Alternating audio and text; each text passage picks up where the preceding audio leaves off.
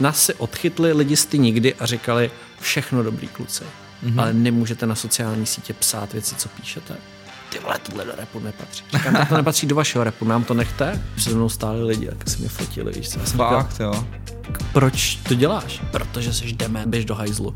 A říkám, OK, já jdu do školy, tak díky. To si řekneme na rovinu. Ne všichni, co něco propagují, to dělají, protože mají rádi ten brand nebo tomu věří.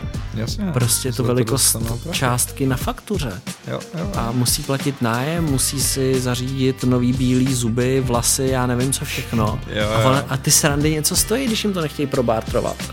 Já si pamatuju období, kdy lidi říkali, já nechci do kampaně youtubera. YouTube nikdo nesleduje, jsou tam jenom děti, to pro nás není cílovka. Podívej se dneska na YouTube. TikToker 2022 byl YouTuber 2012. OK. Vy jste se prostě těm lidem smáli, nevěřili jste jim, potřebovali jste Petra Máru, který tam přijde a řekne já vás zdravím, tady Petr Mára, nový video.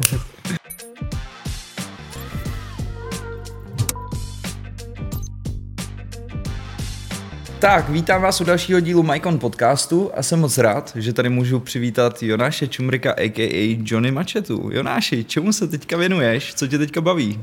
Nejdřív, ahoj, díky za pozvání, zdravíme diváky a čemu se dneska věnuju? Chodím do práce, od pondělí do pátku pracuju, přes víkend se snažím odpočívat a pracovat míň. Věnuju se tomu, že jsem nastoupil do Notina, kde jsem na pozici Strategy and Idea Director. A věnuju se tomu, čemu posledních 10 let, marketingu, onlineové komunikaci a věcem, které se dějou nejen na internetu, ale všude kolem nás a ovlivňují nejen mladí. Super. Hele, když bychom se vrátili teďka zpátky v čase, tak ty ses jako k marketingu dostal skrz to, že jsi sám byl jako influencerem a tvořil si content pro lidi. Nebo respektive ty osoby říkáš, že jsi influencer v důchodu. To znamená... To je věc, kterou jsi pověsil na hřebík a teď se věnuješ marketingu, ale když se vrátíme zpátky, jak se to stane, že se člověk stane influencerem? Dovedla mě k tomu hudba, protože jsem něco nahrál a říkal jsem si, co teď s tím, mám Facebook, nasdílím to na Facebook, tenkrát ještě jako HZM a začal jsem zjišťovat, že... To bylo jako kdyby repový uskupení, že jo? Ano, říkal... Byli jsme mladí, takže jsme si říkali hovada za mikrofonem. Very nice, to se maminkám určitě líbilo. Jo, rodiče byli pyšní, říkali hlavně všude cpi zkratku, nikdy nevysvětluj. Pardon. A začali jsme zjišťovat, že vlastně hrozně ovlivňuje to, kdy to sdílíš, jak to popíšeš a jak pracuješ s tím onlineovým prostorem, kde vlastně byli lidi v mém věku, což tenkrát bylo 19-18 let. A zjistil jsem, že na Facebooku můžeš dělat mnohem víc věcí, než sdílet jenom koťátka a lajkovat stránky, jako máme rádi, psy, svek a nevím, co v té době všechno letělo, rok 2012.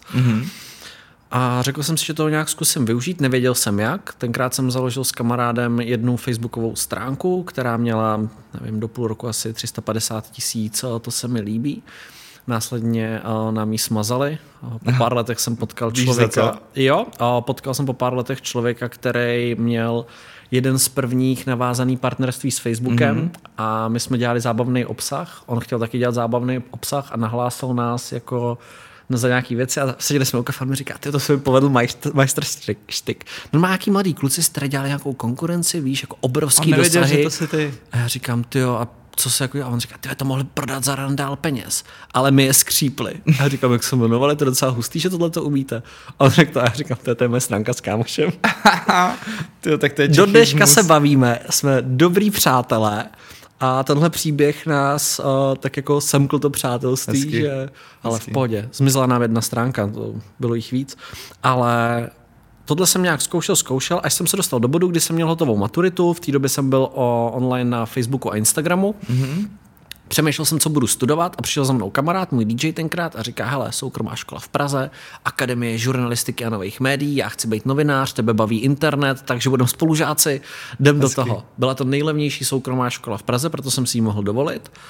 A tam jsem vlastně se začal zajímat víc o marketing. Tenkrát mě učil Matěj Hušek, což v té době byl ředitel digitálního obsahu a komunikace v Ringieru, dneska Czech News Center, dneska v Bordu Seznamu. A tenkrát přišel a říká, hele, nemám tě co naučit, nechceš nám zpracovat analýzu toho, jak by barák měl být online, Twitter, Instagram, Facebook, dává to smysl dneska pro média, mě v té době bylo 22 let a říkal jsem si, jo, určitě dává, připravím si nějaký prezentace, odprezentuju A když jsem dostal zpětně feedback, tak jsem si řekl, tak možná se tomu budu zkusit věnovat víc. Bavilo tě to už tehdy, baví tě to ještě dneska? Miluju to. Cool. Tenkrát jsem si řekl, tohle je neuvěřitelně super, jak se to rychle mění, kolik věcí se musíš učit, že nejde být furt na jednom místě a že můžeš vymýšlet a zároveň se jako pereš s ostatníma o tu pozornost. Prostě jako, tyjo, moje fotka má takový dosahy, proč konkurence má tohleto, čím to jako dosáhli? Zaplatili si na to reklamu. To jsem objevil kouzlo reklam až později, když já jsem z období, kdy organika fungovala na sociálních sítích. Ano, takhle starý jsem. Zrovna jsem se tě chtěl zeptat, kdy byl ten úplný začátek, jenom pro kontext jako i pro diváky. 2011 jsem podle mě měl Instagram, 2010, 2009 Facebook. Okay. A 2012. A kolik to bylo v té době, když jsi začínal, když jsi nahrál třeba ten první song? O 19 let. OK. Pamatuješ si ještě teď zpětně ten feeling, jako ve chvíli, kdy se to utrhlo, teď naskočily ty čísla, teď ti najednou začalo psát třeba jako 1000 lidí a to bylo jako 19 let. Ono se to v životě utrhlo dvakrát. Mm-hmm. Jednou za HZM hned s první písničkou, která se jmenovala Začínáme. V té době vlastně nikdo neměl na YouTube žádný větší čísla. Vy jste natočili vyloženě jako klip? Jo, 100 000. Myslím si, že Rytmus v té době měl jednu písničku, která měla přes 1 000 000, ale jinak standard byl 200-300 000 views na videoklip. My jsme za půl roku měli 500 000, což bylo nad Čechy jako úplně nadstandardní výkon. Mm-hmm. A tam se to zlomilo poprvé a bylo to divný, hodně divný. Ale když jsem vydal se Zblázním, tak jsem to vydal v 9 večer na kámošův YouTube a když jsem se ráno probudil, tak to bylo divný. To mělo za den, to mělo 80 000 views, já vím, že jsem šel spát. To byla doba, kdy YouTube se sekl na 301 views, jestli to ještě pamatuješ. Mm-hmm. Takže já si pamatuju by the way ten track, jakože mě to někde hitlo. Jakože pamatuju si, když to prostě vyšlo, pamatuju si ten beat od jako původně Macklemora, pamatuju si i nějaký fragmenty podle mě z toho klipu. Já mám fotogenickou paměť, pamatuju si, že jste nějakou kostkou košili kolem pasu. Černou. To je sranda, jako by to svět malý, jak se ty věci. Mám do dneška jako talisman artefakt. Takže ráno se zbudila, najednou to viděl 80 000 lidí. A že my jsme se tady bavili, než jsme to pustili, že si první 3 roky strávil v Trutnově, odkud já pocházím, tak Trutnov má 35 000 obyvatel, tak dva Trutnovy to viděli. Jo, to je pravda. Tak vlastně skoro Hradec a 2 Trutnovy to viděli přes noc. Klip. To musel být jako divný. Gut feeling, ne? Možná jakože wow, super. Nebo už najížděli i komentáře? Jakože taková ta polarita, jako hej, super, žeru tě versus seš úplně mimo, hej ty a tak. Tam bylo fakt, než jsem šel spát, tak tam bylo 3 500 lajků od generace, která byla zvyklá komentovat, takže to generovalo vyšší stovky komentářů už ten večer. Jako v 9 večer se to prostě urvalo. Já doufám, že mi tuhle generaci přineseš tady do toho podcastu, protože já mám views, ale nemám komentáře, takže tímto jenom odbočím, prosím lidi, komentujte, nebojte se říct, co si myslíte, i to negativní, protože těch komentářů je fakt málo. My pak nevíme, jestli to děláme dobře nebo špatně. Ale ty generaci je dneska o 10 let víc. Já nevím, jestli žijou život, kdy mají čas koukat na hodinový podcasty. A psát komentáře. That's true. Jo, okay. To je pravda. Tak potřebuju jinou generaci, která komentuje. A tu ti nepřivedu, promiň. Proto už jsem starý. Ne, chápu. Takže teď se to urvalo, teď najela jako ta vlna a už v té době bylo třeba to, že tě oslovili nějaký značky, jako na spolupráci? Nebo v té době to ještě bylo takový to dětský, že značky teprve jako vymýšleli, jak se dostat na Facebook a na YouTube? Značky to vůbec nevěděli a byla to doba, kdy my jsme psali značkám, protože my už za HZM si z nás lidi dělali srandu, že máme víc sponzorů než tracků. A já si pamatuju, jak jsem prostě šel za Tomem a říkám parťák z HZM a říkám, hele, máme první videoklip, musíme v něm vypadat dobře, nerozumím módě, ale nemáme na to prachy, protože my jsme se horko těžko složili na ten videoklip a to nahrání. Takže jak říká Adam Mišík v Bangru, drip je základ, jakože musíme vypadat dobře, musíme být dobře oblečený, musí to být repre, aby jako... Jo, tohle podle mě před 10 lety tak prostě bylo. Aha. A což my jsme nikdy nebyli, my jsme říkali šašci, jak jsme byli, my jsme fakt se jako neuměli oblíkat, ale nechce, aby to bylo o tom oblečení, chce, aby to bylo o tom partnerství a sponzorství. A já jsem přišel a říkám, tové, Vič a Tox mají Nike. Já nevidím důvod, proč bychom my neměli mít nějaký boty v klipu, protože prostě my jsme byli kluci, co měli jedny boty na 2 roky, když to prostě prochodili, tak dostali pohlavek od rodičů, že jako nevážíš si věcí. A začali jsme řešit, jak to máme udělat. A já jsem se tenkrát dostal ke kontaktu pro distribuci Supra Footwear do východní Evropy. Supra v té době podepsala kontrakt s Justinem Bieberem, což byla výrazná tvář té generace, a Lil Waynem, což prostě byly takový dva protipóly, dva specifický lidi. Já jsem si řekl, jdem jim napsat, že prostě budeme natáčet videoklip a že potřebujeme oblíct. A to fakt rok 2012, představ si, že seš brand manažer zastupující značku v Evropě a píšou ti dva kluci, jednomu je 19, druhému je 17, ahoj, budeme dělat track, nikdy jsme nic nevydali, máme sociální sítě, Instagram a Facebook, kde máme 1000 kamarádů, ten track bude dobrý, videoklip uvidějí všichni, potřebujeme 2 tenisky a 2 trička. Nice. Ten člověk se s náma potkal, my jsme odjížděli s 2 teniskama každej a s 2 tričkama. Nice. A zaručili jsme mu nějaký views, dosahy, dost těm věcem rozuměl. Mě to zajímá, mě to nic nestojí, ale zajímá mě, co vymyslíte. Za půl roku jsme se viděli, odjížděli jsme každý s 12 párama teniskama, podepsaným kontraktem na rok, a to byla nejlepší investice, kterou já jsem udělal. Začali jsme poprvé dostávat hadry, protože on byl, jestli nás reprezentujete, nesmíte na každém koncertu mít to stejný tričko. Takže tady máte krabice oblečení, a my byli jako, co s tím budeme dělat? Ale řekni mi ještě, jakoby měl jsi to vždycky v sobě, ten biznisový mindset, nebo i pomáhalo s tím kámošem, že jste se doplňovali, jakože takový to jdu dělat tu věc, ale zároveň chápu, že se to má nějak jako monetizovat nebo využít. My to měli rozdělený. Tom dělal hudbu a řešili jsme spolu texty. Texty jsme si každý psali sám, ale vlastně on byl od hudby. On fakt rozuměl hudbě, on rapoval a psal ty věci a rýmoval, jako flow měl o několik řádů vejš, a já byl od bookingu koncertů a schánění partnerů. Okay. A proto, když jsem říkal, že se nám smáli, že máme víc jako sponzorů než tracků, tak my jsme měli mixtape, 6 písniček, 2 mediální partnery a podle mě 6 firem stálo za náma v tu chvíli. To byl nějaký big shock tam nám. Což v té době bylo docela nestandardní. Jakože dneska už to jako všichni berou, ale já to vnímám, že v té době jako by to nebylo úplně obvious, že jo. Ale hrozně se nám smáli, že jsme komerční, že to do repu nepatří. Pár let na to vydal někdo videoklip, kde měl 30 sponzorů, a my jsme se na sebe s Tomášem Kouka říkali, že my jako děcka jsme dostávali výsměch za to, že jsme měli pár firem, který nám zaplatili videoklip z Monte Carla, vylisování desky, a dali nám barterové oblečení na koncerty a do klipů. A dneska ty boomři dělají tohleto. A je to stejný jako před mnoha lety. Se nám prostě, nás si odchytli lidi z ty nikdy a říkali, všechno dobrý kluci, ale nemůžete na sociální sítě psát věci, co píšete. Jako rap se musí žít, o něm se nepíše. A já vím, že jsem se prostě tenkrát s nima hádal a říkal, ale vy tomu prostě nerozumíte, naši posluchači žijou na internetu a my se prostě vyfotíme a řekneme, dneska jedem do Chlumce a budeme tam mít koncert. Ty vole, tohle do repu nepatří. Říkám, nám to nepatří do vašeho repu, nám to nechte, protože my takhle komunikujeme s fanouškama. Ty jsi zažil vlastně to transition, kdy jako ty starší diváci to vědí a ty mladší to možná nevědí, ale ten rap se vlastně probojoval z toho undergroundu do toho mainstreamu, že jo? A vlastně tam podle mě v tom období se to trošku jako lámalo, kdy z té underground věci, kde spousta těch lidí, co ten rap dělalo nebo poslouchalo, se snažilo to uchránit, aby to furt bylo jako ten jako down culture thing, ale zároveň se roztahoval ten funnel těch jako lidí, kteří k tomu přicházeli, a ty prostě jako přesně to popisuješ. No. Byli interpreti, co nám řekli, my vám dáme feed, když přestanete používat Instagram. Okay. A za rok byli na Instagramu a říkám. A dneska je to jako sranda, kdyby ti někdo řekl, jako dělej hudbu a nedělej u toho sociální sítě. Jsi přece od toho, aby se rapoval, nedělal nějaký komunikace a marketingy. Ale já si myslím, že tohle to byla podle mě Achillova pata spoustu interpretů v té době, že neuměli tu komunikaci, ani ten branding, že nechápali, to bylo vidět i na těch labelech v té době, kdo to chápal a kdo to nechápal z pohledu jako symboliky, že jo, a takhle.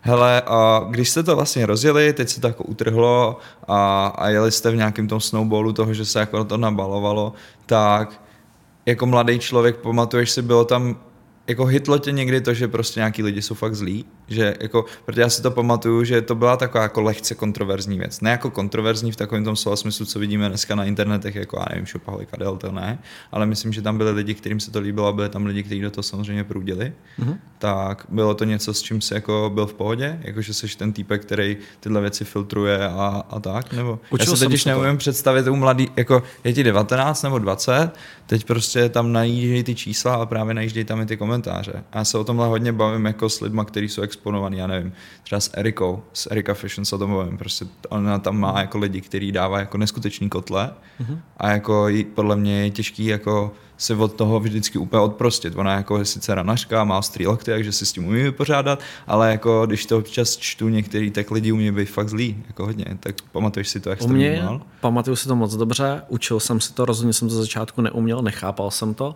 že když to začínalo a lidi byli, no jo, to je homosexuál, ten dělá tohleto, má sponzory, protože s těma lidma dělá takový a takový věci. Tak já jsem jako si říkal, a já vás nenutím poslouchat ty písničky, já prostě něco nahraju, říkám, že nemám hudební sluch, na nic neumím hrát a nikomu nenutím to poslouchat. Tak to nemusíte jako slyšet. Jo, tak to prostě přejdete. A ty lidi prostě tam jeli non-stop, hlavně v začátcích. A internet jsem se tak nějak jako snažil zkousnout, ale nejhorší byly ty jako offlineové věci. OK, jakože na ulici tě někdo třeba jako... Fotěj si tě v metru s fakáčem, prvý, že jim nic neuděláš, protože jsem vážil 60 kg, dneska vážím 70, jasně, tak prostě přede mnou stáli lidi, jak se mě fotili, víš co? Fakt, jo. Proč to děláš? Protože jsi dement, kouříš pérat, běž do hajzlu. A říkal, OK, já jdu do školy, tak díky. A nejhorší to bylo, když jsem se přestěhoval do Prahy, tak v Hradci tam jsem měl nějak kamarády, takže jsme vždycky byli jako v nějaký partě, někdo pozvával sám, a kámoši byli jako tyhle, hele, on je v pohodě. Tady jsem se přestěhoval, taky šel jsem s nějakou buchtou na rande a prostě přes ulici na tebe lidi řvou jako různý věci. A já jsem si říkal, hele, sorry, asi jako to, rád jsem tě viděl, ale ne. Protože já nechci, aby se jako tohle poslouchala. A nikdy se nestalo nic vážného, kromě... Já jsem na tebe jako neskočil nebo nevystartoval. Jednou jsem dostal kopačku na žebra. A to byla jediná věc, že mě jako týpek nakop na náplavce na koncertu PSH za to, že jsem to já.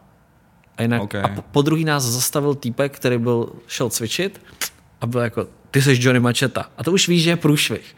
Říkám, máš šťastný den, dneska mám dobrý den, tak tě nezbiju, měj se. A já byl jako, tak jo, dobře, díky. A on, to bys měl, děkuji. A já úplně, víš, a v tu chvíli, jako se, je to jiný. Když prostě tě jako lidi takhle jako konfrontujou a ne na internetu. Že v tom byla i taková ta man thing, že jako kluci viděli, že holkám se to líbí, kluci jsou jakoby takový trošku často mačotýpkové, že když se holkám něco líbí, tak do toho, nebo... Nedokážu posoudit a lidi z hudební branže mi říkali vždycky, vydrž. Pamatuju si začátky Lucie, tam chodili jenom holky. Borci zjistí, že když chodí na nějaký koncert 800 holek a žádnej týpek, tak je dobrý přijít na koncert, kde se zhlukuje 800 holek. Jo. Oni přijdou a jakmile přijdou, tak začnou chodit další.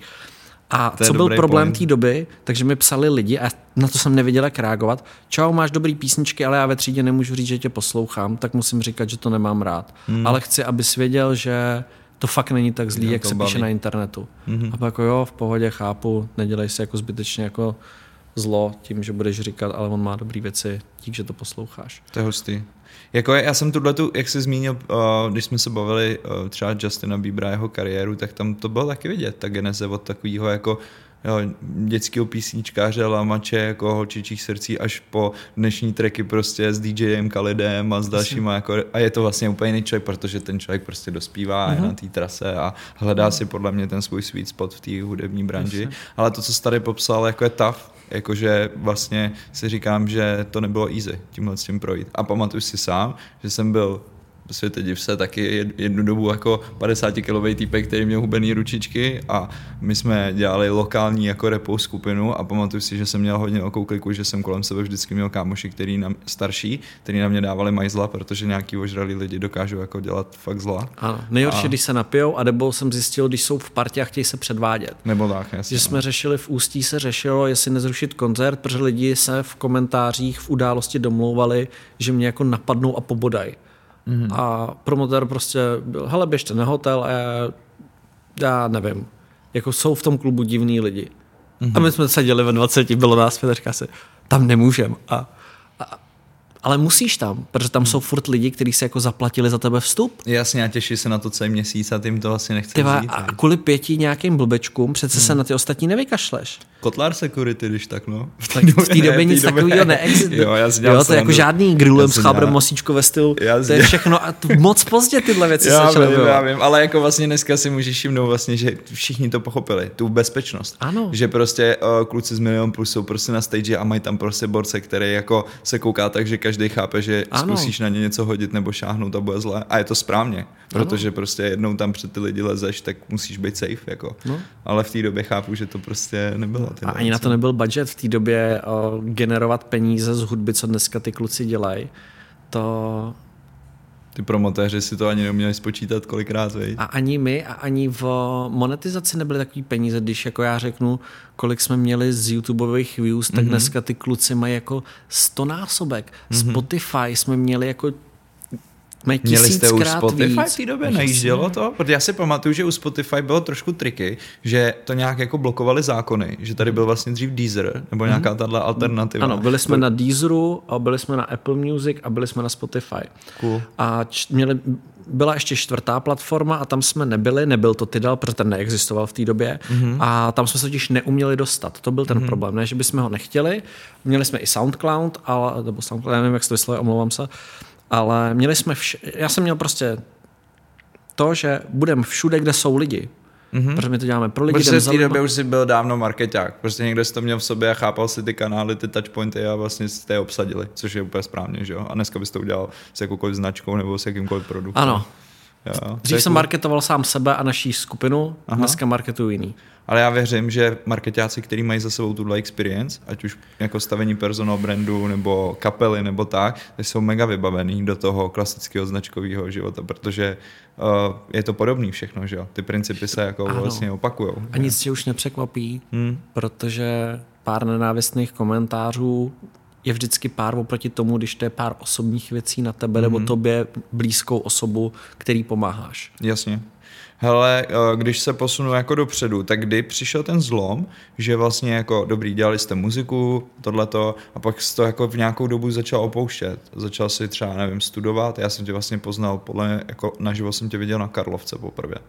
Takže já vím, že jakoby si, nebo působíš na Karlově univerzitě a předpokládám, že jsi tam možná i studoval. Nestudoval, jenom tam působíš, OK, nebo nejenom, ale myslím, OK, ale vlastně vím, že se jako angažuješ i ve vzdělávání, co se týče marketingu, ano. Ale když ta otázka spíš zněla, kdy to v tobě přeplovíš, že jste přestali dělat muziku a řekli jste si, hele, prostě je čas jít do nějaký další etapy a začal se třeba víc zaměřovat na ten jako profesní marketing. Hele, Tomáš hudbu nepřestal nikdy dělat a díky bohu za to, pro mě to fakt jde. A ve mně se to zlomilo na akci, která se jmenovala Babel Talk, bylo to v Brně, pořádal to Adam Zbiejczuk.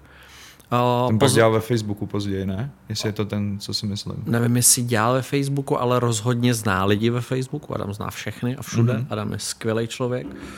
A já měl v té době koncert v Brně a on to věděl a říkal, hele, zůstaň tady delšího dne, pořádám akci o sociálních sítích, bude tě to bavit. Přijď, dám ti vstup. Tak jsem tam přišel a Adam mě šel pozdravit a říká, hele, vypadl mi speaker, nechceš 10 minut mluvit lidem o tom, co děláš? A tam to byly fakt jako marketácká akce. A takhle ad hoc jako tě vytáhl. No a co jim mám říkat? Jako, hele, teď to je zajímavý, jako děláš nějakou věc a děláš ji jenom díky sociálním sítím a jsi tam fakt velký. To bylo v době, kdy už se zblázním bylo, nevím, miliony. Google přesně vyhlásil nejpopulárnější video roku České republiky a tak dále.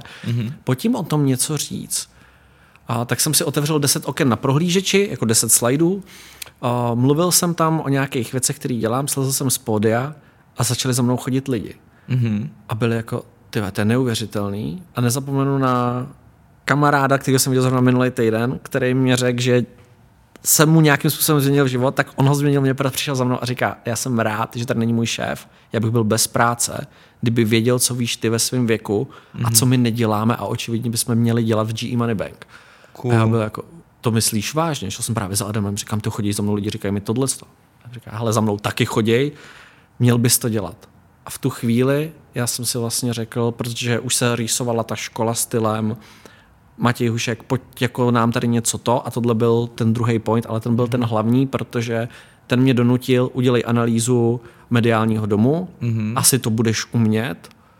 A výsledek té analýzy Matěj a Líba Šmuclerová byly vlastně jako, hele, to je fakt... Hele, byl se zvyklý vždycky učit takovým tím stylem, že tohle nějak cítím, tohle nějak dogooglím a poskládat tu skládačku, nebo i máš na té cestě něco, co bys třeba vytáhl, že tenhle kurz nebo něco jako stojí za to? Nikdy jsem nenavštívil žádný kurz, všechno jsem stavěl na selském rozumu a uvažování. Hodně dlouho jsem nedáviděl knížky a čtení jako vzdělávacích věcí, četl jsem jenom takový jako dobrodružný a sci-fi věci, takže jsem ani nečerpal z knížek, neuměl jsem anglicky, takže jsem nečerpal z internetu. Na vožce jsem zjistil, že existuje něco jako Google Analytics.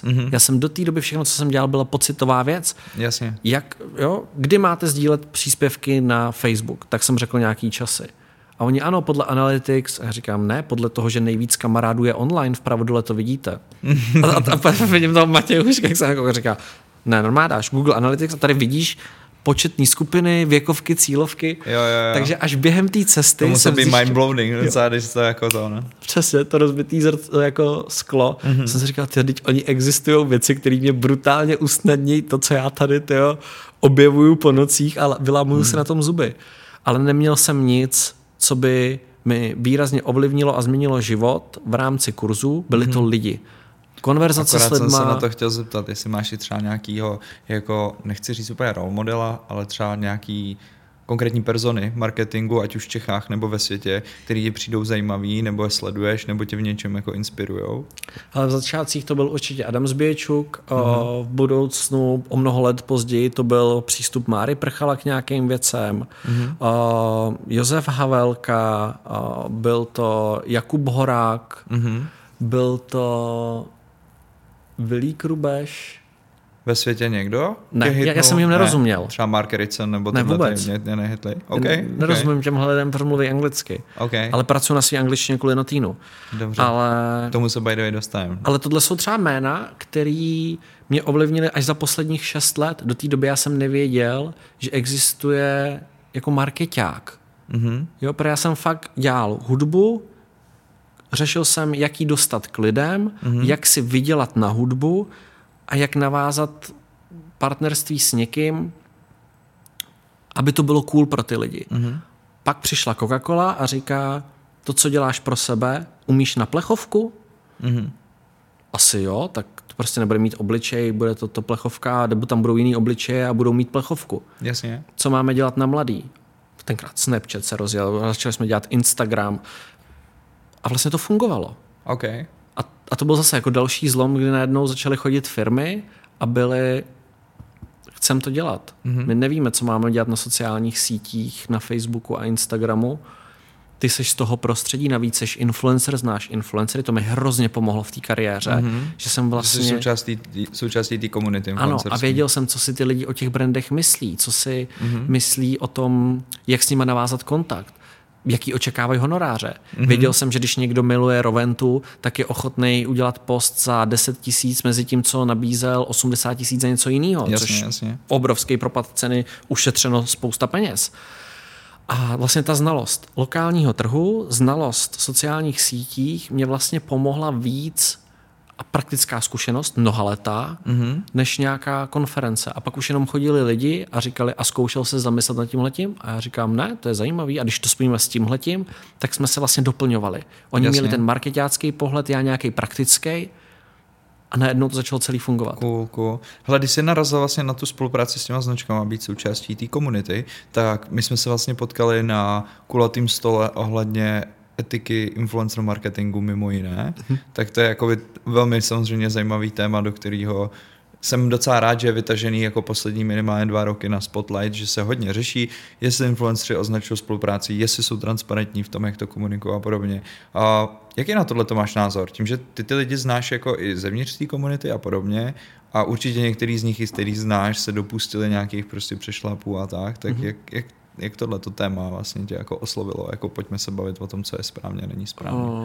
Oslovilo mě to hodně, protože jsem si sám zase zažil to, že někdo říkal, no za tuhle fotku dostal peníze. A říkal, ne, koupil jsem si malinovku na rohlíku a vyfotil jsem ji. Proč by si sfotil jen tak malinovku? Protože fotím svůj život na internet. Prostě Johnny Machette, Jonáš dává věci na internet. Nejenom to, za co mu platí. A vlastně mi tam najednou byl ten bod, že si říkáš, ty lidi vůbec neví, čemu mají věřit, jako jestli někdo něco doporučuje. Teď jsem znal kamarády, kteří doporučovali všechno, za co jim přišly penízky. Znal jsem firmy, které byly jako a nemůžete zkusit Jonáše domluvit, že by to neoznačovali, ono to pak líp performuje. Říkám, to je proč? Teď to nedává smysl. Ale jo, nám to prostě dává lepší čísla. A takže jsem znal všechny tři strany a říkal jsem si, že podle mě pro toho diváka, dej bože fakt mladýho, je důležitý vědět, že ti někdo něco chválí a dostal za to prachy. Mm-hmm. Že si to možná nemyslí. Protože, a to si řekneme na rovinu, ne všichni, co něco propagujou, to dělají, protože mají rádi ten brand nebo tomu věří. Jasně, prostě je to velikost to částky na faktuře. Jo. A musí platit nájem, musí si zařídit nový bílý zuby, vlasy, já nevím co všechno. A ty srandy něco stojí, když jim to nechtějí probátrovat. No jasně. Takže jakoby vlastně ty jsi to vypozoroval, že je důležitý nějak reagovat na to, jak toto publikum vlastně a tak. A oslovila tě někdy nějaká značka, kde jsi řekl, tohle nejdu dělat? Jasně, kolikrát to, milá blogerko, čteme rádi tvůj blog. OK, sorry, nepokračuju ve čtení. A nějaký kasíno nebo cigára. Nebo alkohol? V období, kdy jsem 5 let nepil alkohol vůbec, tak nechápali, proč za velkou částku nechci propagovat alkohol. A říkal jsem, pro mě sledují mladí lidi, pro ho nepiju, nedává to smysl. To prostě, to nejde. No ale my máme prostě jako obrovský budget, jsme nadnárodní firma, zařídíme, pomůžeme, za s náma zaplatíš x videoklipů, x desek, můžeš z toho žít půl roku, rok. Podle toho, jak jsi skromnej. Říkám, ne, to není ono. A když se takhle nakumuluje, tak si přesně řekneš, neměl by se s tím něco dělat? Protože zase ostatní jsou jako po prvním triku, tak to vem, na té historii na to zapomene. A mám spoustu kamarádů, kteří mají splacený hypotéku a jsou o 5 let mladší než já, protože historie na to zapomněla. A dneska to je všem úplně jedno. Já žiju v podnájmu, ale s čestným svědomím. Yes, morální kompas. Hele, to je určitě fajn, protože tohle s tím se hrozně jako utrhl řetěz. Jsem teda rád, že aspoň jako programy nebo řekněme nějaký aktivity typu třeba ferový influencer se snaží, nebo svět influencerů, moje oblíbená jako instagramová stránka našich kolegů z mediálky a z reklamky, že jo, kde prostě jsou na ráně, jenomže problém je, že často tam jsou na ráně lidi, kterým je to úplně jedno. Ty prostě holčiny, teď si jich nechci dotknout, který tam propagujou ty všelijaký nesmysly, tak jim je nějaká stránka svět influencerů často prostě jedno. Je to škoda. No.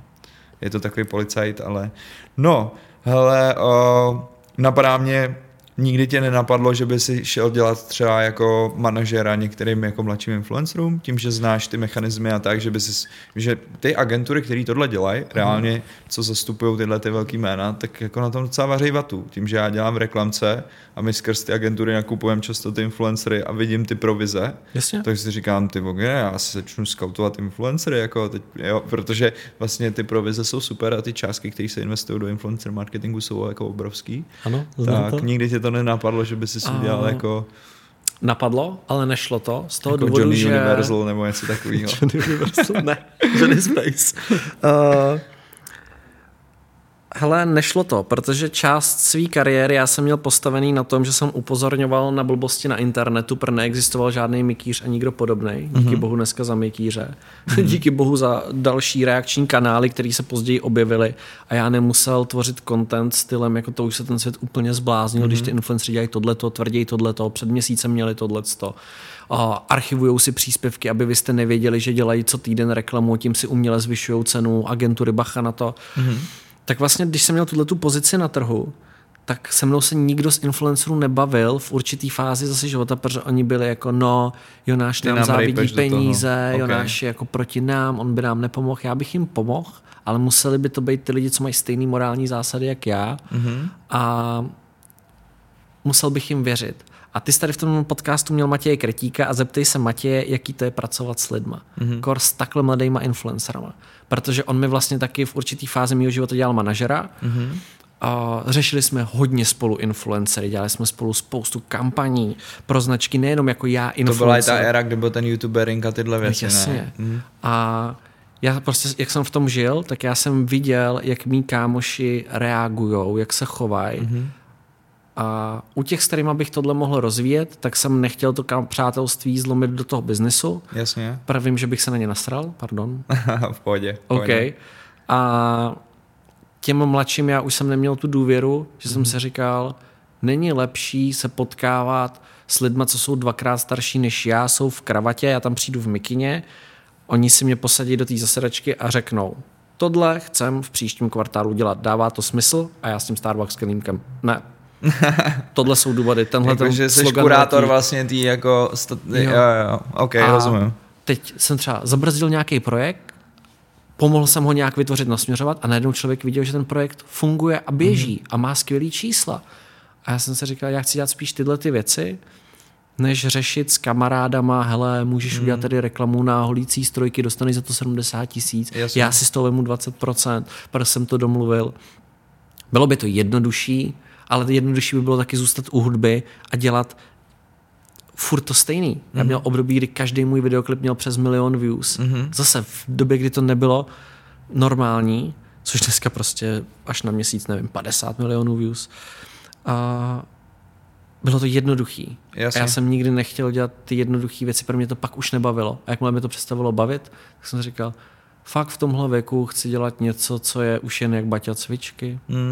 Hele, a kdybys měl říct, jakoby, protože ten influencer marketing je prostě kategorie sama o sobě, jsou v tom různý jako best practice a takhle. Co za tebe teď a ten aktuální best practice? Protože ten trh je přesycený, spousta šikovných influencerů, jsou dost jako chameleoni, tomu říkáme, že prostě přepínají, protože právě platí ty hypotéky dovolený a zuby v Turecku, whatever, co platí. A já jako některý soudím, některý ne, whatever, ale spíš jako, co je za tebe ten jako best practice, je jako kdy máš pocit, že to funguje. To kolabo mezi člověkem a značkou. Prostě tam se nic nezměnilo. Když to je přirozeně uvěřitelný v rámci dlouhodobé historie té osoby. Přemýšlím ještě, co je ten best practice, protože za mě trh je přesycený, což ale znamená, že ty dobrý jsou fakt drahý, protože jich není moc zároveň. On je přesycený těma špatnejma, který jsou ochotný za slevový kód a barter udělat všechno na všechno, jeden týden tvrdí tohle, po druhý tamhleto. A bohužel lidi to sledujou, lidem to stačí, lidi to milujou, tak proč by to oni měnili? Jim to generuje spoustu peněz, víc peněz, než kdyby šli do nějaký práce třeba například. Což mě by the way třeba fascinuje to s tím slovovým kódem, protože vlastně to je způsob, jak influencer marketing využívat jako skrz nějakou performance, protože to jako hned doměříš, ano, hned prodáváš, hned jako odkazuješ na to, ale vlastně mi to přijde strašně drahý. Přece když máš nějaký jako bannerový nebo proklikový formáty, tak tam podle mě jako ten konverzní poměr, nevím, jo, ale přijde mi, že je jako levnější a že ten influencer by měl být něco, co pomáhá dlouhodobě dodat kredit té značce. Ne jako... Brandová komunikace, ne performance marketing, jo. Ale zároveň jsou influencery, kteří jsou brutálně prodejní kanál. Ne, že prodávají sami sebe, ale že když něco vyfotěj, tak to prostě vyprodaj. Jasný, a to ti neudělá žádný PPCčko, nic. Okay. To umí prostě oni. Jasně. Síla toho jejich brandu a té komunity. Ne každý má ale takhle komunitu nastavenou, aby jako fakt ty jdu to koupit. My jsme to kolikrát viděli v těch analytikách, že ty máš jako, my třeba, jak jsi zmínil kokošku, jak my děláme na Pepsi, a bylo jakoby vidět prostě, že když máš třeba kampaň, kde máš víc těch influencerů, a tak někteří mají třeba podobné zásahy, ale mají úplně jiný ty engagement ratey. Že někdo tu komunitu má naučenou, že prostě ty lidi jim klikají na ty odkazy a nechají se přesměrovat, podívat na stránku a tak. A někteří to mají, že prostě lidi jsou na ně zvyklí koukat, ale nejsou od nich zvyklí, že vedou někam dál, a je to hrozně vidět v těch číslech, no. A myslím si, že to, co funguje, tak je, vždycky jsem byl zastáncem dlouhodobé spolupráce z toho důvodu, že čím víc aktivací během roku má brand influencera a brand, který chce být u influencera, tak tím víc to prostě funguje. Máš nějaký love brand takhle? Coca-Colu. Coca-Cola tu love brand? Od malička. Okay. Od malička? Let. Jo. Bez cukru samozřejmě. Ne, klasická, červená, vychlazená, nejlíp ve sklenici, možná v plechu, když v plastu, tak znáš protože... Taste Challenge, což je jako marketingový triček někde ze 70. let Ameriky. Ano, kdy Pepsi prostě se rozhodla, že se potřebuje na trhu urvat nějaký procenta, tak slepá... Nebuď zlej na můj love brand, ale zkoušel jsi to někdy? Zkoušel jsi ten blind test? Ne, bojím se toho. Udělej si to, je to zajímavý. A jako já absolutně nesoudím každý, ale ať si každý pije, co chce, preference. Já vím, že Coca-Cola je extrémně silná, hlavně v té ekvitě té značky. To je prostě značka, která je symbolem. Myslím si, že po OK je to druhý nejznámější slovo na světě. Věřím, protože i třeba v rozvojových zemích, jako si myslím, jo, tak jako my v Evropě máme pocit, že třeba nejznámější značka je určitě třeba i Apple, tak rozhodně v rozvojových zemích to tak není, ale Coca-Cola je všude. Jo.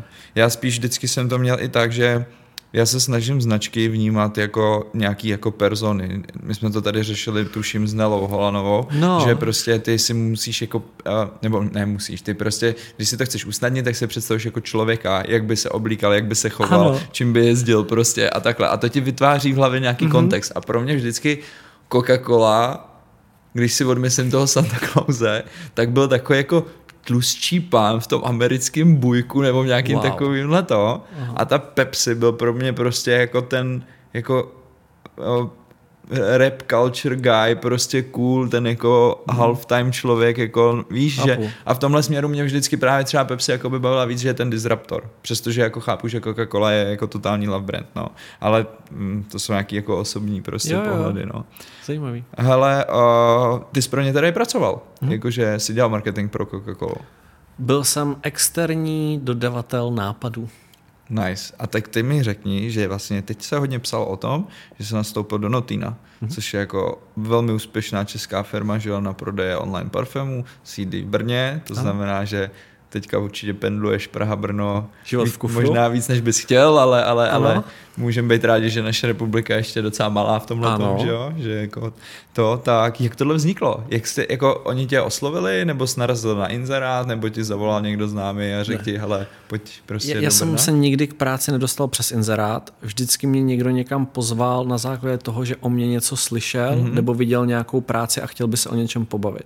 I do předchozí práce jsem se dostal tak, že mě majitel agentury pozval na kafe, že se mnou chce něco probrat a vzešlo z toho to, hele, a nechceš to tady jako řídit, mít na starosti, pomáhat s tím a dělat. A to stejné vlastně bylo v Notinu. Já jsem tam původně šel na školení, kdy jsem jim měl mluvit o TikToku, o mladých lidech, čistě jenom, mělo to jako specifika to školení, protože to bylo pro CEO a on na základě těch informací, co dostal, měl udělat nějaké rozhodnutí.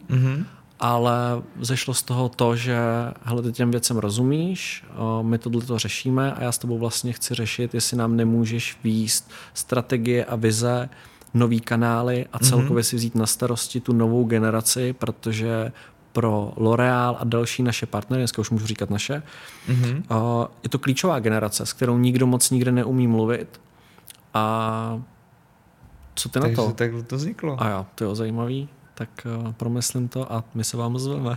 Nice. A ozval jsem se, domluvili jsme se a od ledna pracuju v Notinu. To je super, super. Baví tě to? Miluju to. Je to... Jo. Dobrá parta a tak? Je to neuvěřitelný v tom. Jakože chápu, že teď bychom řekli, je to na hovno a tak, ale jakoby reálně našel jsi s tom to, co se toho očekával? Nebo tě to třeba i mile překvapilo? Ne, já když jsem, jako ano, mile mě to překvapilo, ale... Já, když jsem končil v předchozí práci, tak jsem měl pocit, že stojím na místě a že se chci učit nové věci. Myslel jsem, že letos odjedu někam učit se anglicky na půl roku, abych fakt hejbnul s tou angličtinou, vrátím se a uvidím, co bude, protože jsem chtěl práci v něčem velkým, učit se věci a dělat už něco trochu jako jinýho marketingově. A najednou přišla firma, která je ve 27 zemích, je jednička v tom, co dělá v celé Evropě.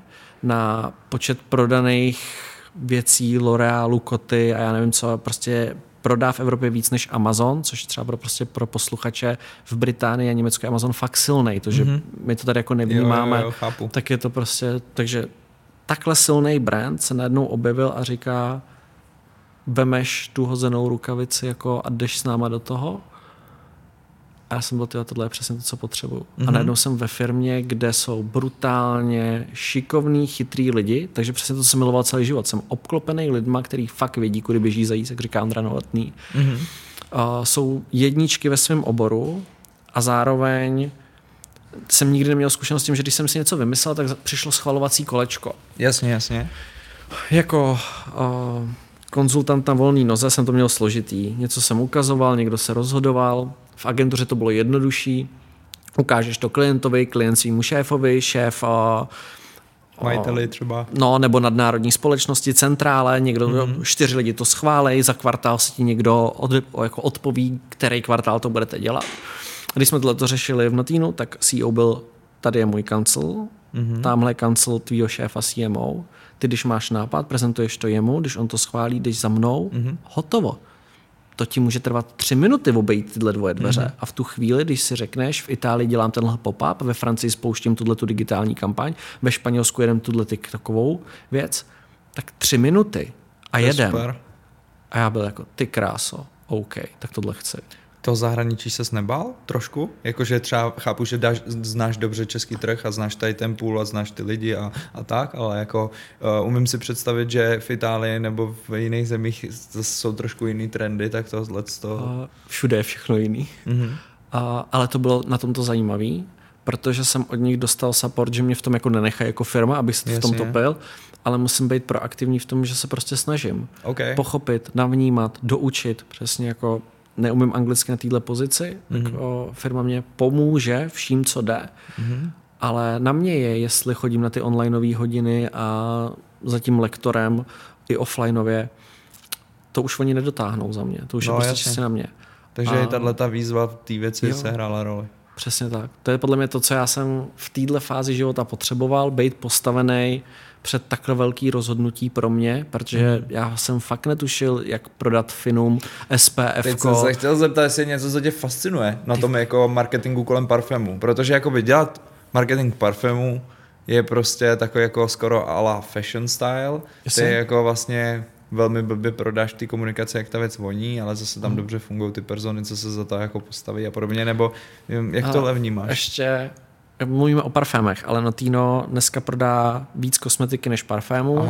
Zároveň je jeden z hlavních, ne největší, ale hlavních tahounů segmentu zdraví v celé Evropě. To znamená, že u nás koupíš léky, které jsou volně prodejný a zároveň doplňky, které přesně, jako my jsme wellbeingová společnost zaměřená na datech. A máme spoustu segmentů, nejenom parfémy, takže ty jako komunikuješ, já nevím kolik, 52 kampaní každý týden v průměru na celou Evropu, což jako skvělý performance tým, který to prostě seká přesně jak baťa cvičky, ten nemůže udělat chybu. Takže neděláš reklamu jen na parfémy.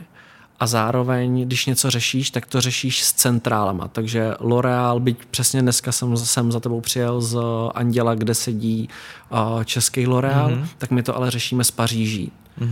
Koty sídlí v Amsterdamu, takže jako s Nizozemskem. Jasně. A řešíš to s těma velkýma barákama, protože to řešíš pro celek, nikdy ne pro region, to je moc maličký, a nikdy ne pro Českou republiku. Na mě se vždycky koukají, když přijdu a řeknu, já bych chtěl v Čechách. Proč? To je jenom 10 milionů lidí. Jasně, ten trh je malej. 490 milionů lidí ti pak zbyde po Evropě, na který se vykašleš, který to neuděláš, na který zapomeneš. Mysli, jo, tohle se tam učím a nemoc mi to nejde, ale snažím se, že prostě ta Evropa je 0,5 miliardy lidí. My to, co děláme ve 27 zemích. A prostě musí to fungovat pro všechny. Já tam vnímám triky, že to, co jsi teďka pojmenoval, tak tomu, že v marketingu říkáme global, že ty se jako globální koncept snažíš jako poslat do lokálního prostředí a někdy to prostě jde a někdy to nejde. Jenomže my lokalizujeme. Ty, když točíš cokoliv, tak byť se před mnoha lety rozhodně nelokalizovalo a je to proces, který bolí, tak ty víš, že musíš mít ve spotu jiný lidi ve Španělsku než ve Švédsku, protože tam žijou jiný lidi prostě. Takže máte i tenhle jako tuhle úroveň toho lokálního mixu. Ježíš, samozřejmě v rámci Kopy máme ve firmě na každou zemi rodilýho mluvčího nejen v Custom Care, aby mohl jako volat s těma zákazníkama, ale jako překladač a člověk, který nám pomáhá, jestli ty trendy nejsou mimo, jestli se používají ty slangy, jestli když použiješ nějaký kopy někde, tak jestli to dává smysl. Jo, já jsem si totiž vždycky dělal srandu, že bych jako dělal marketáka v nějaký parfumerský firmě, protože ty parfumerské firmy byly v minulosti i tak jako, já nevím, jestli to byl záměr nebo pohodlnost, že oni byli jedni z mála, kteří pouštěli třeba do televize ty VCčka bez překladu. Jako vzpomeň si, že jeli spoty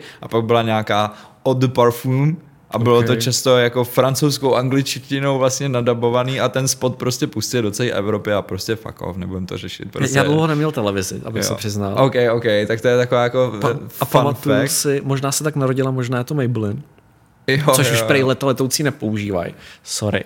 A za mě geniální slogan, škoda. No jasně. Ale jak jsem byl dlouho bez televize, takže jsem vlastně nevěděl, ale dává to smysl, protože to je jednoduchý, nemusíš platit překlad, nemusíš platit voiceover. A ono jedeš. To působí tak jako fashion, jak ten Frantík to nadabuje, jako že to řekne tou jako francouzskou angličtinu a ty máš pocit, že to je něco v Francii, když ani tomu nerozumíš, jakoby často lidí. Ale OK. Hele, když se podíváš na ten social, ty jsi několikrát vlastně zmínil, když jsi tady popisal nějaký věci, ten TikTok. A mě by zajímal tvůj názor na to aktuální dění kolem TikToku, protože teď se hodně prostě diskutuje jednak bezpečnost té aplikace, druhak se diskutuje, jak moc je košer, to, že vlastně spendy na TikToku končí jako v zemi, která v Číně, která prostě řekněme, jako, když to řeknu na plnou pusu, tak v některých oblastech porušuje lidský práva z optiky Evropy. Ano. A já teď jako se na to ptám, tak nechci, aby to vyznělo jakkoliv zaujatě. Já jsem sám jako uživatel TikToku a nepatřím k těm, který to vidí černobíle, ale sám si na to ještě ten názor vlastně hledám. Tak jaký ty na to máš názor? Hele, když třeba Nukip vydal upozornění, v kterém řekl, je tady TikTok, který sbírá totožný data jako Google a Meta, tak jsem si řekl, děkuju za informaci. To jsem si tušil nějak, jakože jo? Ano, nebylo to nic nového, bylo to podle mě i totožné potvrzení předchozí informace, kterou vydali. Jasně. To, že média to použili, jak to použili, je prostě práce s informací, pozorností, potřebuješ titulek, na který se kliká. Clickbait, jasný. Kdyby problém byl, že někdo shromažďuje nějaký data, tak já říkám, kdyby někdo nějaký data potřeboval, nepotřebuje k tomu TikTok, prostě si je koupí, protože na tom černém trhu jsou ty data k dispozici, na to nepotřebuješ vlastně sociální síť. Kdyby ten argument byl, že peníze končí tam nebo tady, tak z pozice markeťáka, nechci říct úplně jako z pozice Notina, tak TikTok v Evropě používá 150 milionů lidí, který nikdo nenutil, ať tam každý den přijdou, prostě tam jsou. Ty buď jdeš za nima, anebo na ně zapomeneš a přehlídneš je. Když je přehlídneš, možná tam přijde konkurence a veme si 150 milionů lidí v Evropě. A mně by to přišlo škoda. Pak máš nějakou morální zásadu. V bordu TikToku jsou 3 Američani a 2 Nečíňani. Sídlí v Los Angeles, byť TikTok vlastní ByteDance, což je čínská společnost, kde prostě je jasný pravidlo, když vláda řekne, tak ty uděláš. Protože tak to prostě v Číně funguje. Datacentra více jak polovina v Americe, nový se staví v Dublinu, datacentrum v Americe spravujou Američaní Oracle. To je teďka ten jejich projekt Texas, který jako obhajuje, že ten CEO TikToku před tím americkou vládou. Já jako z nich mám úplně stejný pocit jako ty, že oni se snaží jít maximálně na ruku tomu, aby tenhle problém jako vyžehlili. Jakože, ale zároveň mě trošku znepokojuje, že prostě byl jsem teďka na nějaký jako bezpečnostní přednášce, protože mě fakt zajímalo, jako, co jsou teda ty reální rizika. Byly tam nějaké věci, co ta apka dělá a nejsou standardní, jakože třeba si docela zajímavý fakt, ona si šahá na to, co si držíš jako copy-paste mobilu.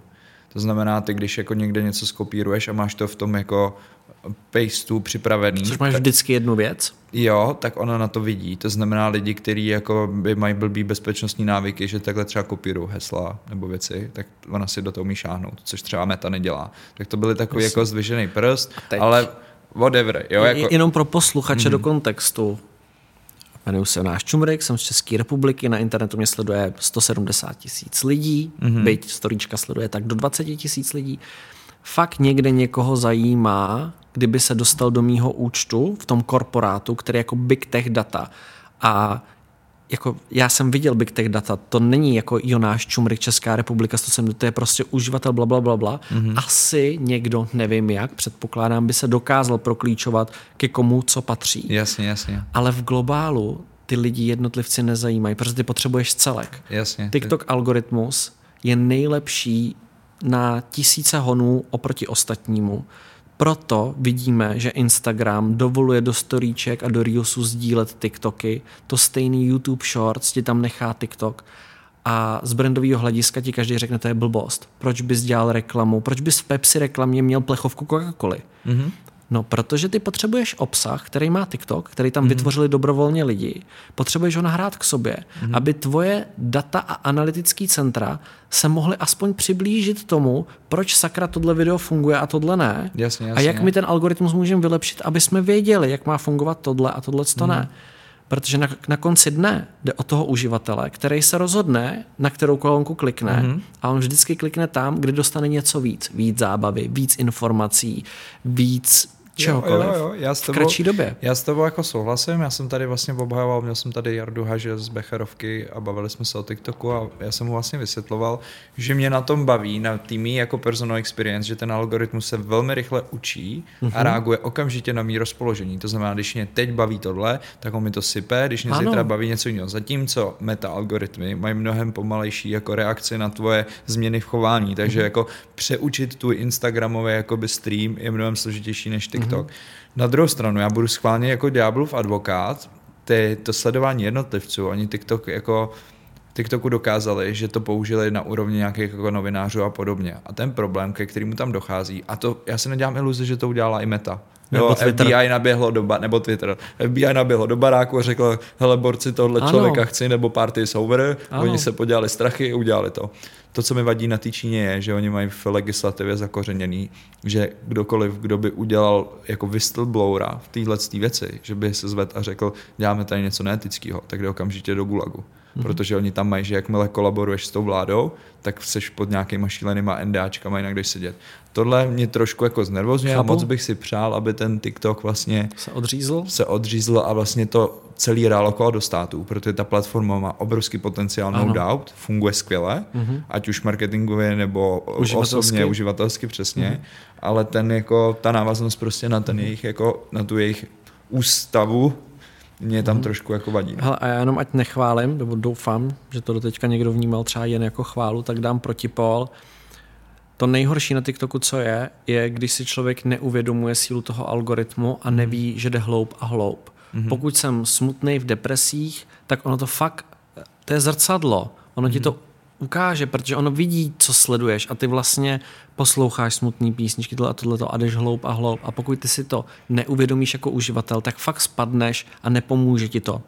Mentální zdraví je důležitý a TikTok, když vlastně v tom needukuje ty lidi, tak jim v tom moc nepomáhá.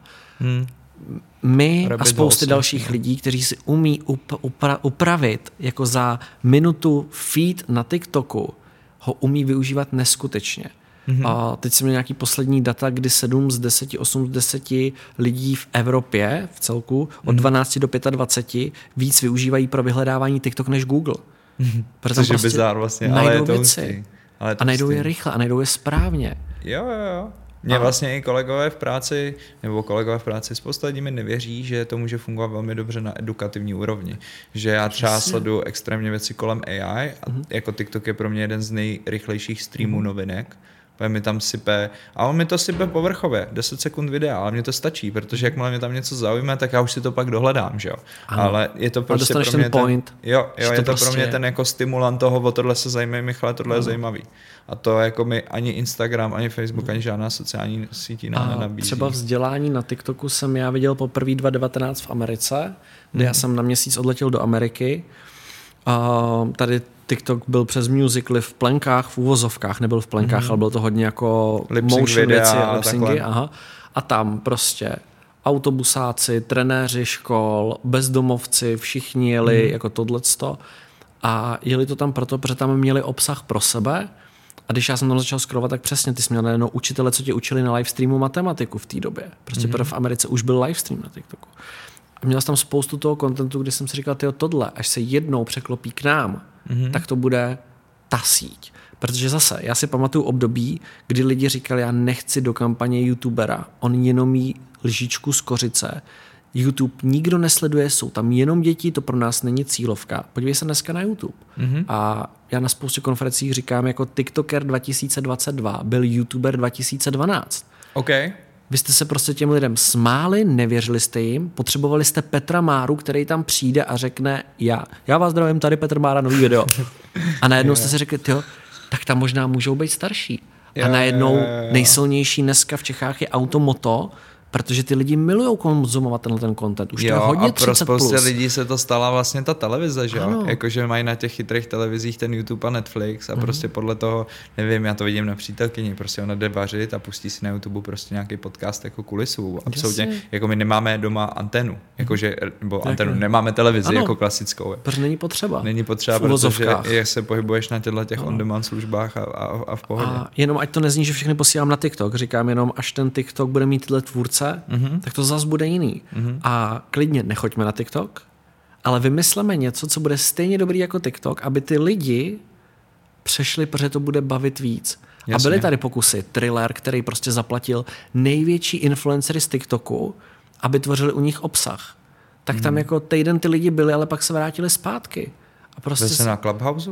A byl. Jo, celý měsíc, co to fungovalo? Jo, chodil jsi zpovídat. Napadá tě ještě nějaká takováhle síť, jakoby co prostě přišla, odešla, nebo něco, co tě zaujalo? A vrátila se? Snapchat? Nebo a vrátila se? Snapchat obrovsky jako, se vrací. Ale hlavně Snapchat jakoby je někde silnej furt. Já mám třeba partnery v Austrálii a v Austrálii jakoby Snapchat docela velký hráč a v mediálním plánování je tam vždycky. A ne vůbec jenom na mladý. Ale jako u nás to je trošku zabitý.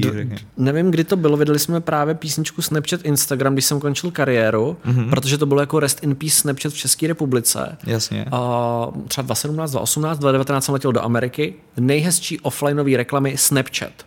Jakože billboardy a takhle. Jo, a lavičky prostě polepený těma animoji, různýma hláškama, co jsem si Google fakt vtipný. By the way, oni byli mega průkopníci i takových těch AR věcech. Že Snapchat dělal brutální filtry, že si pamatuju, že měli kolab s Netflixem a Stranger Things, že udělali virtuální dveře, do kterých ty se jako vlezl s mobilem a najednou se byl v té Stranger Things místnosti, což nikdo nedělal v té době. Snapchat byl jediný důvod, proč jsem se učil své PN-kou, abych mohl machrovat na ostatní influencery, že jsem měl Batman Joker filtr, protože když se zhodil do Kanady, tak když tam měla premiéru tenhle ten film, tak oni si zaplatili přesně filtr.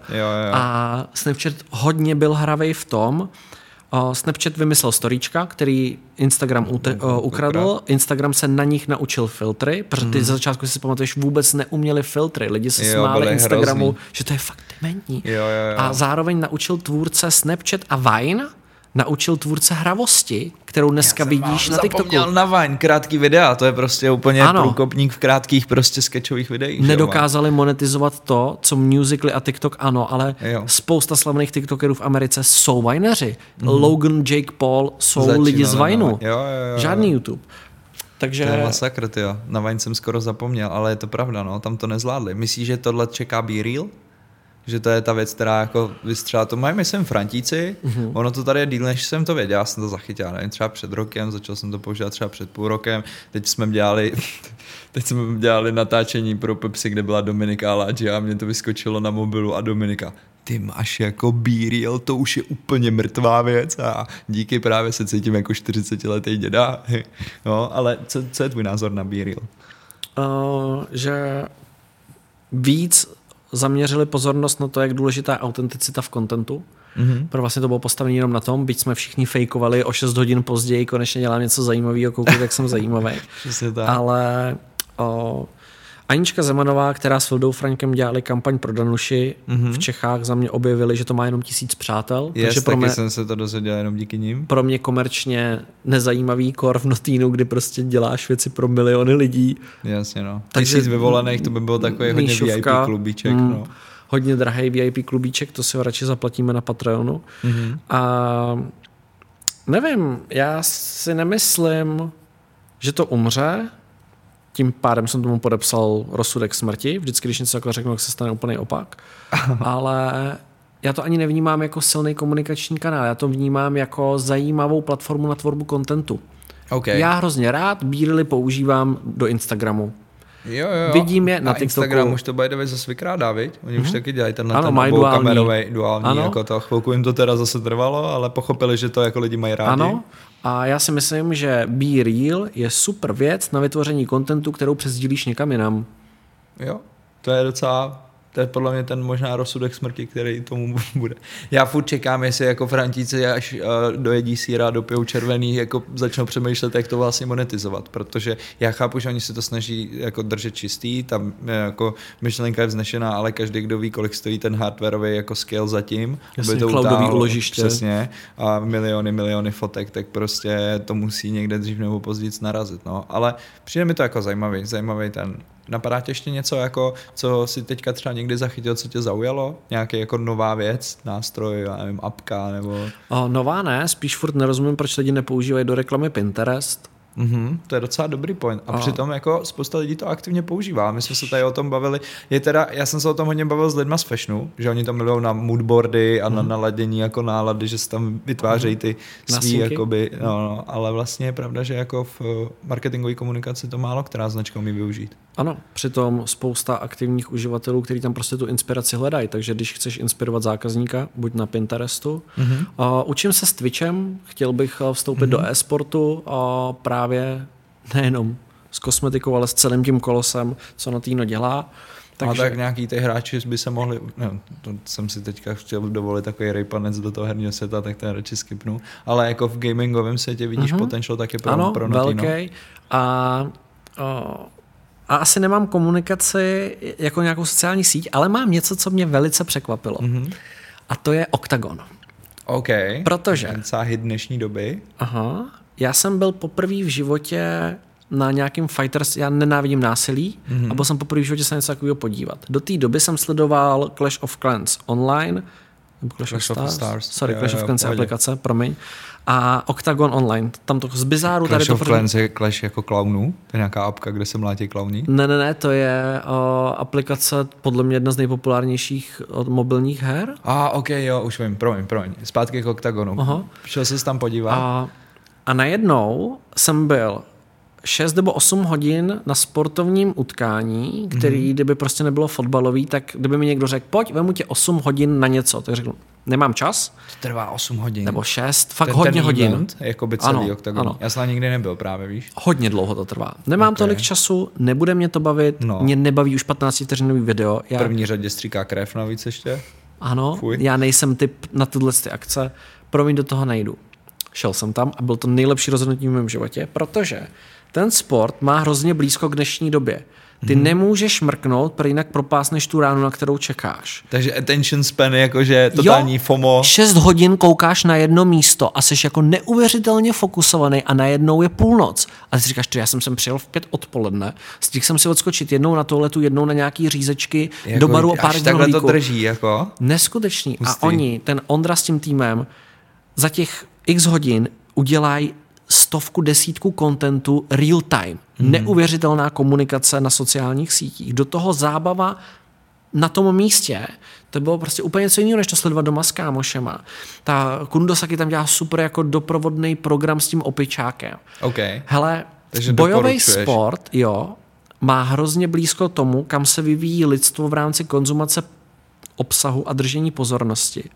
A to je jako neuvěřitelný a oni si to určitě uvědomujou. Nevím, kolik marketáků, kolik lidí si vlastně jako uvědomuje potenciál těchto z těch bojových věcí, který nemusí být vždycky jenom o tom, jako uškrť ho, ale... A my se to učíme. Já úplně vím, o čem mluvíš a já to hodně řeším třeba, nebo bavíme se o tom s tím Matějem Kritikem. Jo, prostě on má toho Jirku Procházku, který ještě je jako milion levelů vejš, že to není Oktagon UFC, ale bavíme se o tom, jestli ty značky už mají na to ty koule, jestli už jako jsou za tím biasem, že to je jenom o tom, že si dva týpci jako rozbijou hubu s prominutím, ale že to je jako sport, že to jsou vrcholoví atleti, že makají, že prostě mě třeba na tom sportu fascinuje. Já právě taky nemám rád bojový sport, já nemám rád jako fyzicky vidět, jak se lidi mlátěj, ale jako nějakou pozornost si mi to utrhlo na sociálních sítích, na TikToku to sleduju občas, ten Ondra to dělá skvěle. Jako myslím teď jako z pohledu marketáka, ten brand, ten krátký content, to prodávání ty věci, i to paper view, ty příběhy, celá ta příprava prostě,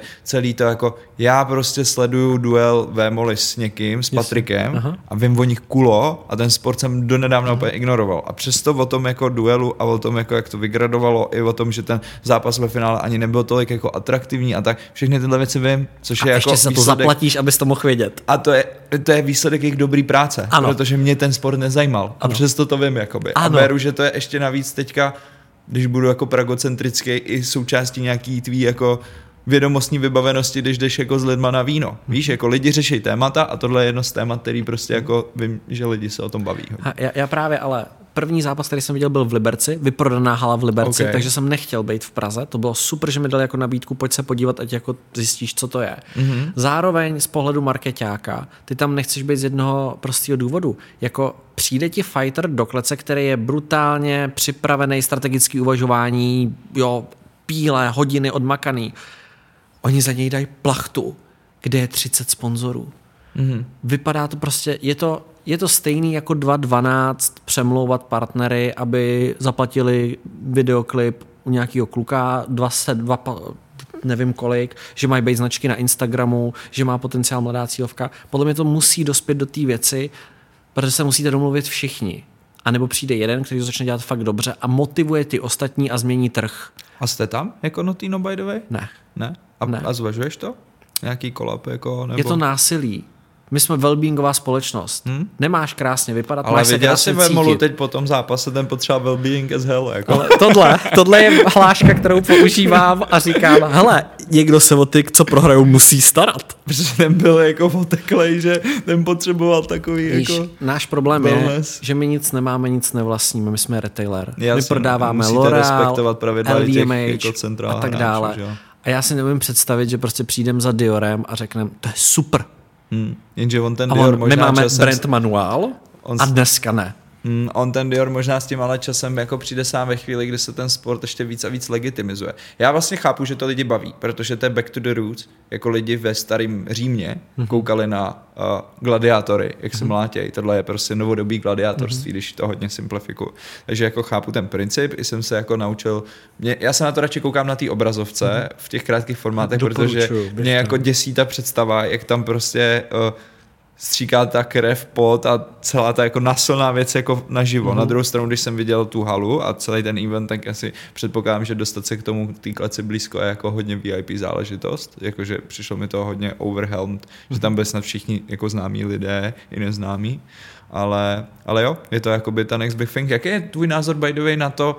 Já se vždycky ptám, když někdo vytáhne Oktagon, tak se ptám na Clash of the Stars protože přestože všichni mý kamarádi, kteří jako rozumějí Oktagonu, mi vysvětlují, že to je absolutně jiná věc, to Clash of the Stars, že to jako nemá s tím jako úplně origosportem tolik společného, že to je spíš jako taková jako bulvární telenovela, ale co ty si o tom myslíš, sleduješ to nějak? Protože to je každý třetí můj TikTok, je nějaký beef, že jako my, když jsme dělali rap, tak někdo tě šel disovat, ale oni tě hnedka jako zvou jako do výzvy do Clash of the Stars je rozbít hubu v kleci prostě. Tohle bude dlouho. Přemýšlím, kde začít. Není to stejný jako Oktagon, ale nemyslím si, že bys to měl porovnávat. Myslím si, že základní chyba je porovnávat tyhle dvě věci, protože den má 24 hodin, nějakou dobu spíš, nějakou dobu děláš něco, nějakou dobu věnuješ něčemu v prostoru, televizi, online. Ty si vždycky vybereš, co chceš a nechceš sledovat. Za co chceš a nechceš platit. Lidi Clash of the Stars sledují zase. Jak jsou dobrovolně na TikToku někteří, tak někteří dobrovolně tohle sledují a není jich málo. Jasně. Takže pro tu cílovku asi tu práci dělají dobře. Umí si získat pozornost a když už si ji získají, tak si ji umí udržet, protože to dokoukávají. Chtějí vědět, jestli ten datel zlomí zub někomu, nevím ani no s kým všechny ty tiskovky a tak, oni dělají jako vlastně úplně stejně dobrý job jako ten Oktagon. Akorát ano. Ten jejich content je prostě trošku v něčem možná trash. Možná, kdyby ti bylo o 15 let míň, tak to vnímám jinak. Tak to vnímáš jinak. Oni mají jinou cílovku. Oni nemají cílovku, která chce sledovat přípravu Kincla na Vémolu, který mu jde po 5 letech prostě vrátit všechno a jde si pro ten pás. Oni chtějí vidět, jestli Max Green, já nevím, se Snakesem, si prostě jako dají facky nebo nedají. Jak dopadne polštářová bitva. To máš úplně oddílný. Jo. Já jsem ještě malá rychlá vsuvka v Oktagonu, zas ať jenom nechválím, tak dám protipol. Nikdy v životě jsem nezažil místo, kde mi bylo tak nepříjemně, že tam je ta agrese cítit ze všech lidí. Prostě tam se pral Polák s Britem a ty slyšíš Čecha, jak řve zlomu žebro! A ty říkáš, kamo, on ti nerozumí a prosím, nikdo nikomu nic nelámejte. Jo. Fakt, tam je jiná atmosféra. Jo, že lidi jsou jako, že to žijou s těma fajtrama. Ano, jsou úplně jako v tom, jsou v tom prostě tenzi. Super, Ondrovi se to povedlo. Zpátky ke Clashi. tam jdeš pro jiný zážitek. Jasně, ty chceš prostě vidět, jak ty dva nabíhají na toho jednoho a kdo koho. Je to prostě bizár. Lidi milujou bizár, proto výměna manželek a prostřeno jsou tak sledovaný. Tohle milujou mladí lidi, protože tam máš svýho hrdinu. Bajdej, šel bys tam? Nikdy v životě, proč bych to dělal? Napadlo mě to, že by ti třeba někdo oslovil, jestli si třeba nechci s někým ze starých časů vyříkat účty.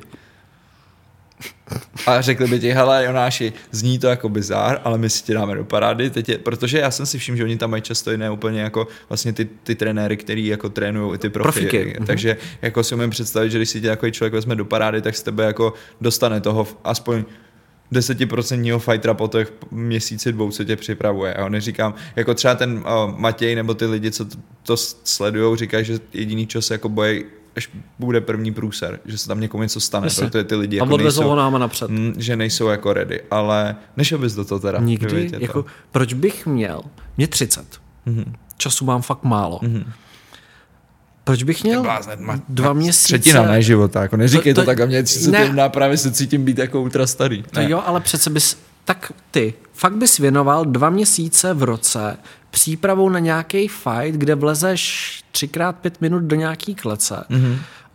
S někým se jako fyzicky budeš mlátit. Kvůli čemu? Abys dostal pár peněz? Vždyť je vyděláš. Jo. Jako, já jsem nevím, oni tam chodí pro tu publicitu, podle mě. Oni tam chodí pro tu pozornost, pro ty lajky. A zase, zpátky k influencerům. Byli influenceri, který dělali věci, protože měli rádi věci a ty firmy jim za to začaly platit. Byli lidi a to přišlo s nějakou 2., 3. generací a já to nenávidím.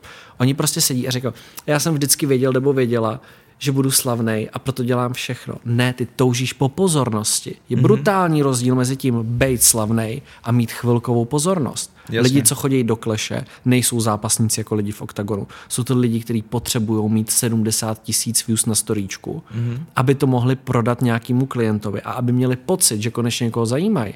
Jo, ale může to být pozornost. Opravdu, ty jsi to dobře pojmenoval, že to může být zároveň to momentum, protože tam spousta lidí přijde, když odejde, tak po nich slehne zem, protože ty lidi sami o sobě jsou často, nechci říct nezajímavý, ale jim se třeba povedlo prostě nějaká věc se urvala na TikToku, jako ty lidi prostě jako ale ten Snakes nebo tak, ty se prostě něčím jako proslavili díky tomu teďka, ale je pravda, že ten Clash, podobně jako ten Oktagon, s nima žije a tvoří si na ten content. Ano. Přípravy, ty fackovačky, ty jako ala podcasty, jak sedějí u stolu a nadávají si tam do rodičů a podobně. A tyhle bizár. A je to bizár, ale lidi to baví, jako podle mě to super přirovnání k té výměně manželek nebo k tomuhle typu contentu. Lidi to milujou a zároveň ten příběh je stejný.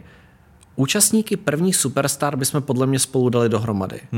To bylo Benny a tyhle ty? Aneta Langerová, Šárka Vaňková, druhá byl Benny Kristova, Monika Bagárová, Honza Bendík. 3., 4., 5. už vůbec. No a to je přesně ono. Tyhle ty lidi v Clashi jsou stejný jako lidi, co jdou do televizní reality show. Oni mají ten pík, ale protože neumí pracovat s brandem, nemají content, který by chtěli tvořit, nemají si čím udržet toho sledujícího, tak vlastně zase zmizej. Jo. Oni potom už se chodí jenom rvát protože ty lidi fakt nezajímá, jestli tomu klukovi tohle chutná, nebo ty tenisky jsou pohodlný, jestli ta dovolená za to stála, jestli by měli investovat tam do toho.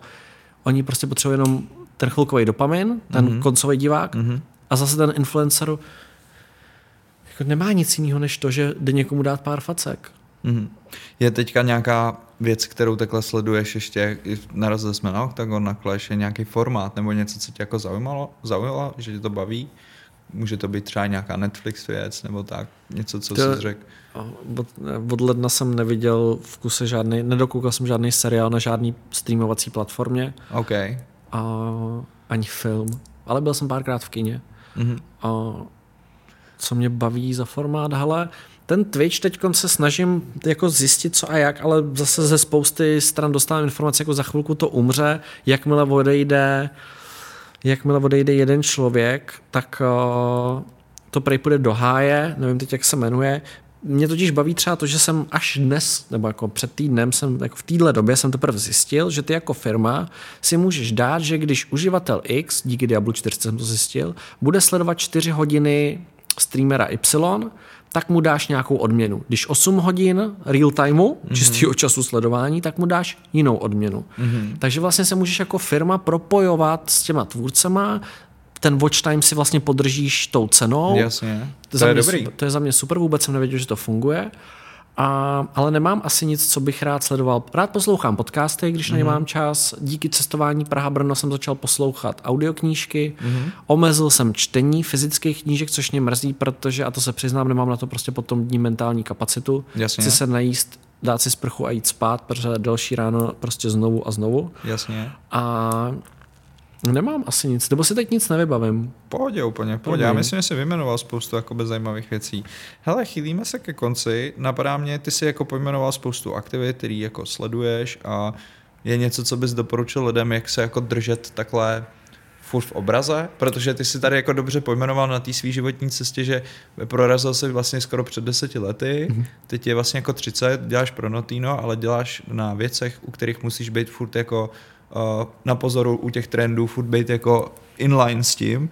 Je něco, co jako by si doporučil, že je klíč k tomu se udržet jako inline? Bavit se s lidma. Okay. Já se snažím bavit s mladýma lidma, kterými přibližují jejich svět. Doporučil bych dělat věci, co nejsou zaběhlý, nebát se toho, že se člověk spálí, lepší to zkusit, než si to potom vyčítat. Když jsem si psal pozice, který bych chtěl do týmu v Notinu, tak 3 jsme neuměli pojmenovat, protože já jsem uměl vyjmenovat, co chci, aby ten člověk dělal, ale ta pozice neexistovala. Okay. A já jsem říkal, když ta osoba bude dělat tyhle ten soubor věcí, pomůže nám v tomhle souboru věcí. Kdo to je? Nevím, ale chcem ho. Je to dobrý. A na základě toho mám třeba osobu v týmu, která je vlastně jako rešeršista digitálního prostoru. To znamená, zhlukuje ti nejzásadnější informace, které se dějou na WGSN, Contagious, v digitálním prostoru, a říká ti, tohle jsou zajímavý pointy, tohle jsou predikce, tohle jsou aktuální věci, co dělá přímá a nepřímá konkurence. Protože je toho tolik v celé té Evropě, že to prostě už nenakonzumuješ sám. Jasně, historicky jsem měl v průměru 13-11 hodin denně na telefonu, ale fakt jsem na něm pracoval. Ale pracoval jsem tak, že jsem konzumoval obsah. A když mi bylo 25, tak jako lidi za mnou chodili a říkali, tobě platí někdo za to, že sleduješ věci na internetu? A já jsem říkal, ano, ale musíš to dát do kontextu. Platí mě za to, že sleduju věci na internetu, protože pak jim dokážu říct, tohodle člověka si nevybírejte, on má takový názory, ty můžou poškodit váš brand. Tahleta osoba nemá ráda, tu může vám to rozvorat kampaň. Tohle bylo velice zajímavý video, který tahleta komunita chválila. Vy chcete tuhle komunitu, inspirujte se tímhle a jemu podobnými videi. Řekl by si, že jsi teda networker? Že jsi zároveň propojovač jako správných lidí mezi sebou nebo zájmových skupin mezi sebou? V digitálu ano. Offlineově ne, okay. Nenávidím lidi, jsem introvertní, kdykoliv, kamkoliv musím, nejradši stojím někde v rohu vzadu, přetrpím si to tam. Mám rád lidi, který znám, mám rád úzkou partu lidí, s kterými stejně většinou řeším jenom práci, protože jsem zjistil, že všichni v mém okolí milují svoji práci, takže se rádi bavíme o té práci a vymýšlíme, jak to posunout dál, udělat to líp. To je díky bohu za všechny takovýhle kamarády. Ale na té cestě bych ještě jednu věc doporučil, a to je fakt jako čerpat ty informace. Nebát se toho, číst, poslouchat podcasty a bavit se s lidma. Svým studentům na Karlovce říkám, je fakt jednoduchá doba v tom, že ty můžeš napsat Tomášovi Čuprovi nebo komukoliv, poprosit ho, jestli se s tebou na 10 minut nepotká na kafe. Možná to nevíde, ale můžeš to zkusit. Můžeš napsat 100 lidí, a když jeden takhle inspirativní se na tvůj nápad podívá, tak ti to dá mnohem víc, než jako, když se na to nepodíval, wow, velká úvaha, Jonáši. Ale jako zkušenosti těch lidí dneska díky internetu můžeme získat. A nemusí to být zkušenosti českých lidí, může to být online call 20-minutový s kýmkoliv po celé planetě. To je super. To je podle mě super myšlenka na závěr a moc díky za ní. Hele Jonáši, já ti moc děkuju za super rozhovor. Bylo jako velmi zajímavý se podívat jak na tu vlastně historickou cestu, tak i vlastně na to, co tě teďka zajímá. A podle mě si přinese spoustu fajn názorů na to, jako co se děje teďka na internetu, co používat a tak. Bylo i zajímavé se podívat na tvoji začínající kariéru Notinu, takže to je jako taky fajn. A mě nezbývá nic jiného, než ještě jednou poděkovat. A divákům říct, že pokud jste to dokoukali až sem, tak jste super a vlastně už jste vlastně vyhráli, protože jsme udrželi vaši pozornost relativně dlouho. Budu hrozně moc rád, když někteří z vás sobě probudí kreativitu a napíšou do komentářů nějaký svý pointy, protože nám to minimálně pomůže přemýšlet nad tím, jak ten podcast tvořit dál, koho třeba pozvat, jak se zaměřit třeba na nějaké témata víc, na nějaké míň. Takže kdokoliv, kdo mi píšete, interagujete, někteří z vás mi píšete na Instagramu do DMs, pokračujte v tom, každému odpovídám, mám to moc rád, tu interakci jako s tím publikem. A ještě jednou díky taky hlavně Neteře Motion za to, že tenhle podcast může fungovat a může vznikat. A ještě jednou díky tobě, Jonáši. Hele, já moc děkuju za pozvání. Doufám, že to lidi dokoukali. Budu taky rád, když dají nějaký krátký feedback do komentářů, protože se bojím, že tady nepadlo z mé strany nic až tak zajímavého, tak doufám, že aspoň něco se tam najde. Určitě. A zároveň si jediný podcast s Brocastem, který nekončí, zbytek najdete zamknutý na monetizační platformě. To je hezký, že těm lidem dáváš obsah zadarmo. Dík. Jo, dělám to rád, protože věřím, že tohle je jako marketingový type of content a tím, že jsem součástí té komunity, tak beru, že to je give back a zároveň jako share, takže fajn. Ale díky, že jsi to zmínil. Tak jo, mějte se fajn lidi. Zatím ahoj.